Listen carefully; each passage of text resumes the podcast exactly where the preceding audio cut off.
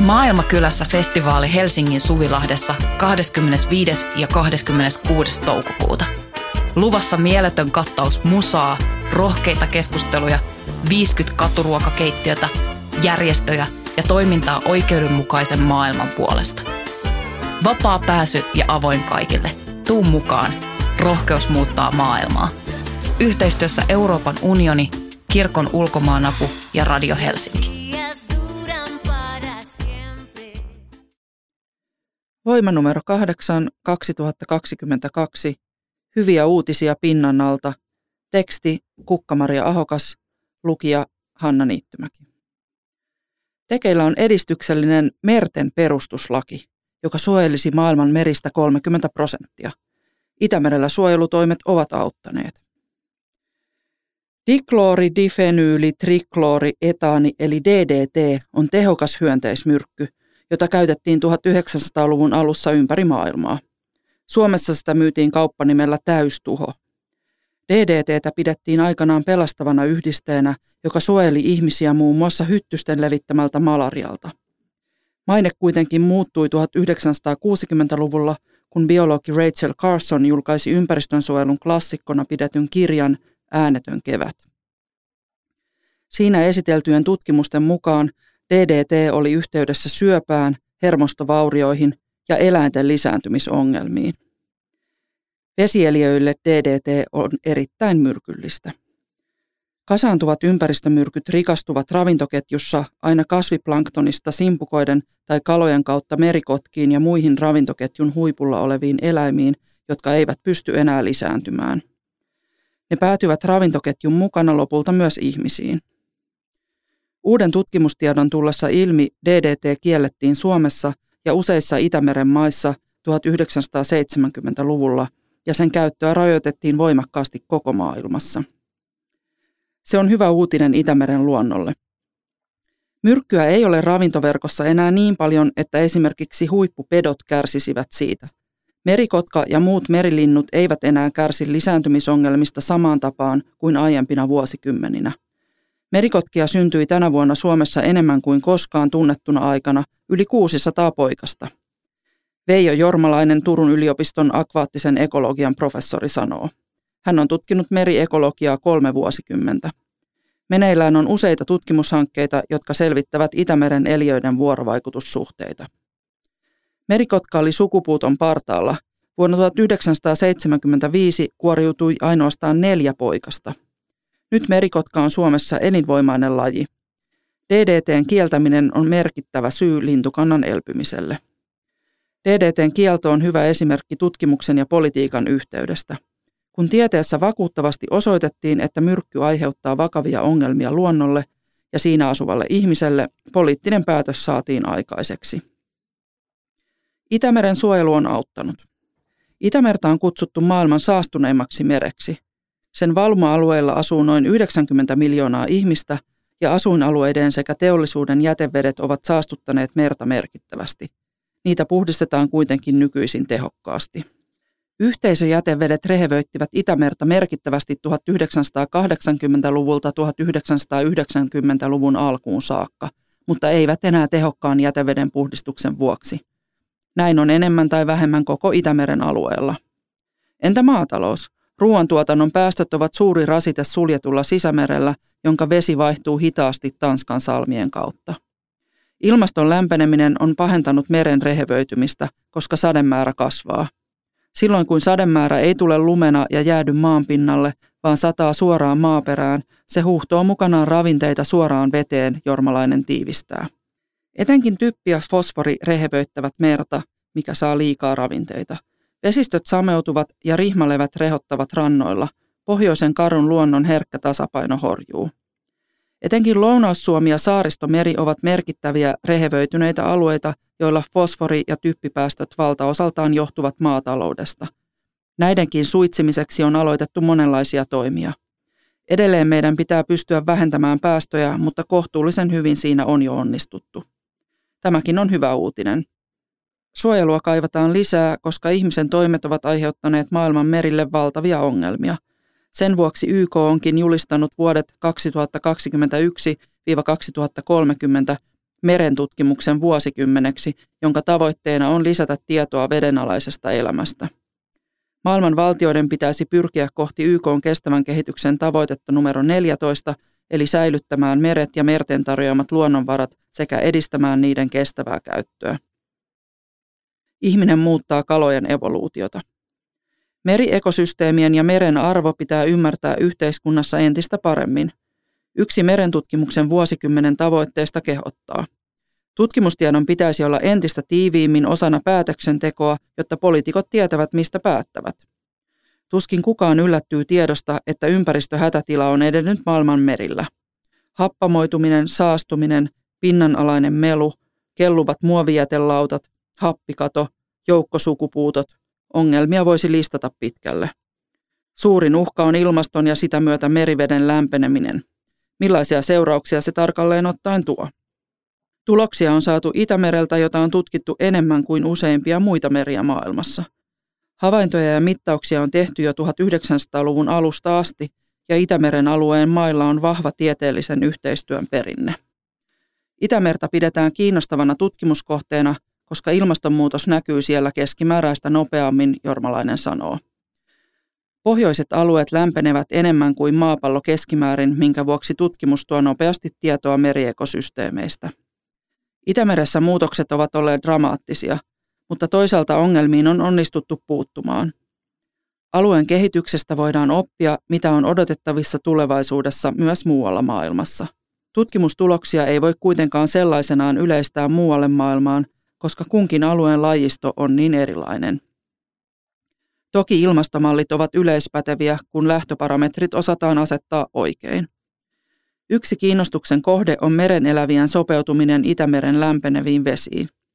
Pohjoisella Itämerellä meriveden lämpötilan on ennustettu nousevan noin neljä astetta seuraavan 80 vuoden aikana. Jormalaisen mukaan useimmille organismeille hiljalleen tapahtuva keskilämpötilan muutos ei sinällään ole tappavaa, sillä ne ehtivät mukautua siihen. Mutta nyt on havaittu lämpöaaltoja, jotka ovat korkeampia kuin koskaan mittaushistorian aikana. Lämpöaallot ovat niin sanottu ilmaston ääriilmiö, joka on todennäköisesti aiheuttanut eläinten joukkokuolemia. Ahvenanmaan mittausasema näytti tänä kesänä kaikkien aikojen lämpöennätyksen 27,65 astetta. Jormalainen on nähnyt aikaisemmin sinisimpukoiden kohtalon omin silmin ollessaan sukeltamassa Suomenlahdella. Ihmeteltiin kovasti, minne matalassa vedessä kivien pinnalla eläneet sinisimpukat ovat menneet. Meren pohjassa näkyi vain kerros kuolleita kuoria. Se oli surullinen näky. Simpukat eivät ehtineet todennäköisesti sopeutua äkilliseen lämpöpiikkiin. Jotkin eläinlajit muuttavat ajan kuluessa uusille asuinsijoille. Puhutaan niin sanotusta tropikalisaatiosta. Esimerkiksi tietyt valtamerten trooppiset kalat muuttavat hiljalleen kohti etelä- ja pohjoisnapaa.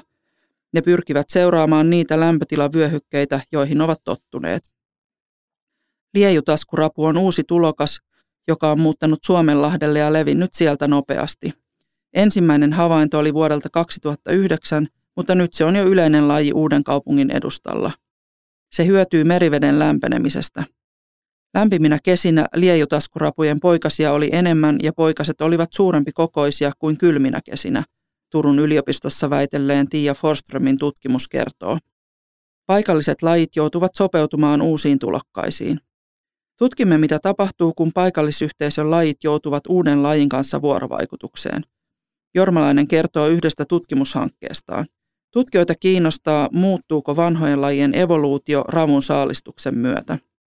Liejutaskurapu saalistaa leväsiiraa, joka on alueella perinteisesti asuva kasvinsyöjä äyriäinen. Tutkimustulokset ovat pahasti kesken, mutta alustavien akvaariotutkimusten mukaan siira näyttää sopeutuneen jollakin tavalla ravun läsnäoloon.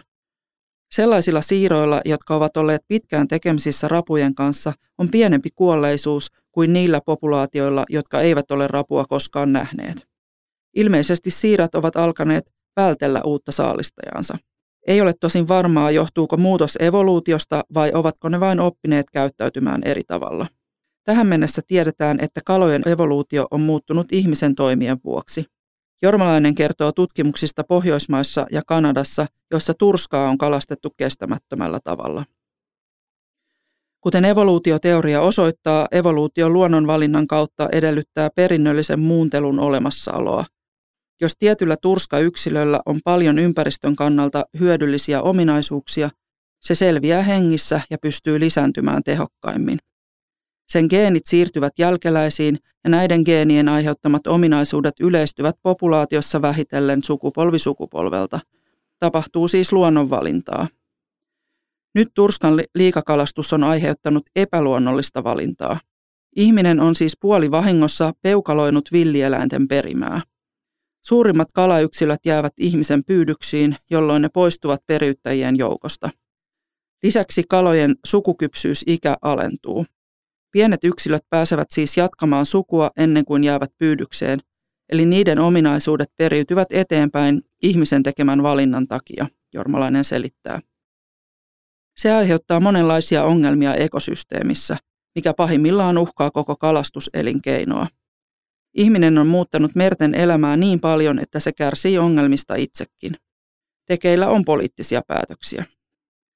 Merten perustuslaki on tulossa. Suojelulle on tilausta, sillä vaikka kansainväliset meret kattavat lähes puolet maapallon pinta-alasta, vain noin 1-2 prosenttia niistä on suojeltu. Kukin rannikkovaltio voi päättää omien merialueidensa suojelusta, mutta kunnollista kansainvälistä sääntelyä ei ole tähän mennessä ollut. Kansainvälisten vesien ryöstökalastus on yleistä, koska nämä vedet jäävät lainsäädännön harmaalle alueelle. Eikä kestämättömästä kalastuksesta ole laillisia seuraamuksia, sanoo Greenpeacen meriasiantuntija Laura Meller. Yksi syy on nopeasti kasvanut kalastusteollisuus, jonka mukana lainsäädäntö ei ole pysynyt. Esimerkiksi Itämerellä yleinen kalastusmenetelmä on pohjatroolaus, jolla pyydetään varsinkin turskaa ja kampeloita. Siinä raskasta kalaverkkoa vedetään pitkin merenpohjaa, mikä aiheuttaa peruuttamatonta tuhoa ekosysteemille. Se on kuitenkin laillinen kalastustapa.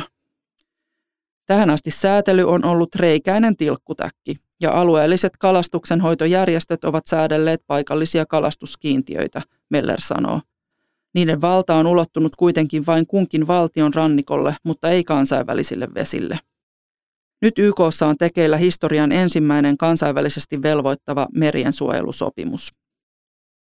Merien perustuslaiksi kutsuttu YK Global Ocean Treaty määrittelee, miten mertensuojelualueita voidaan perustaa kansainvälisille vesialueille ja millainen toiminta suojelualueilla on sallittua tai kiellettyä.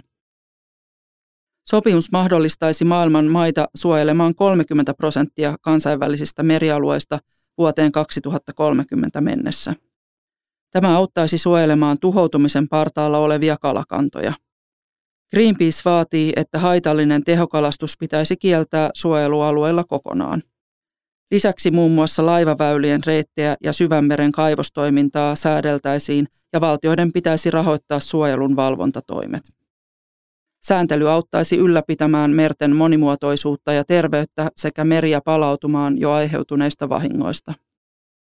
Meller on seurannut viimeaikaisia kansainvälisiä kokouksia tiiviisti ja pitää uutta sopimusta historiallisena. Pidän tätä tämän sukupolven suurimpana ympäristönsuojelusopimuksena. Mellerin mukaan Suomi kuuluu sopimusneuvotteluissa edistyksellisten joukkoon. Yksi kunnianhimoisimmista maista on Suomi, jonka mukaan vähintään 30 prosenttia meristä on suojeltava joko lähes täysin tai täysin teolliselta toiminnalta. Tämä jättäisi mahdollisuuden esimerkiksi alkuperäiskansojen ja rannikkoyhteisöjen perinteisille elinkeinoille tai tutkimustoiminnalle. Keskusteluita on tarkoitus jatkaa tämän vuoden lopulla, mutta päivämäärää ei ole vielä sovittu.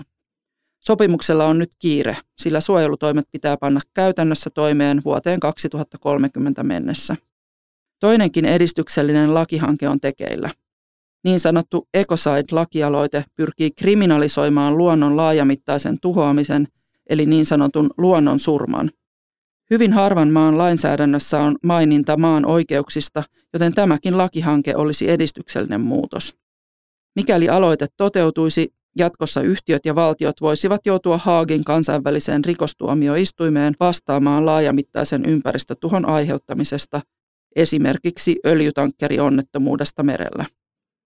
Nyt yritykset eivät joudu kunnolliseen korvausvastuuseen aiheuttamistaan tuhoista. Ecoside-laki siis pelottaisi yrityksiä huolehtimaan turvallisuudesta entistä tarkemmin.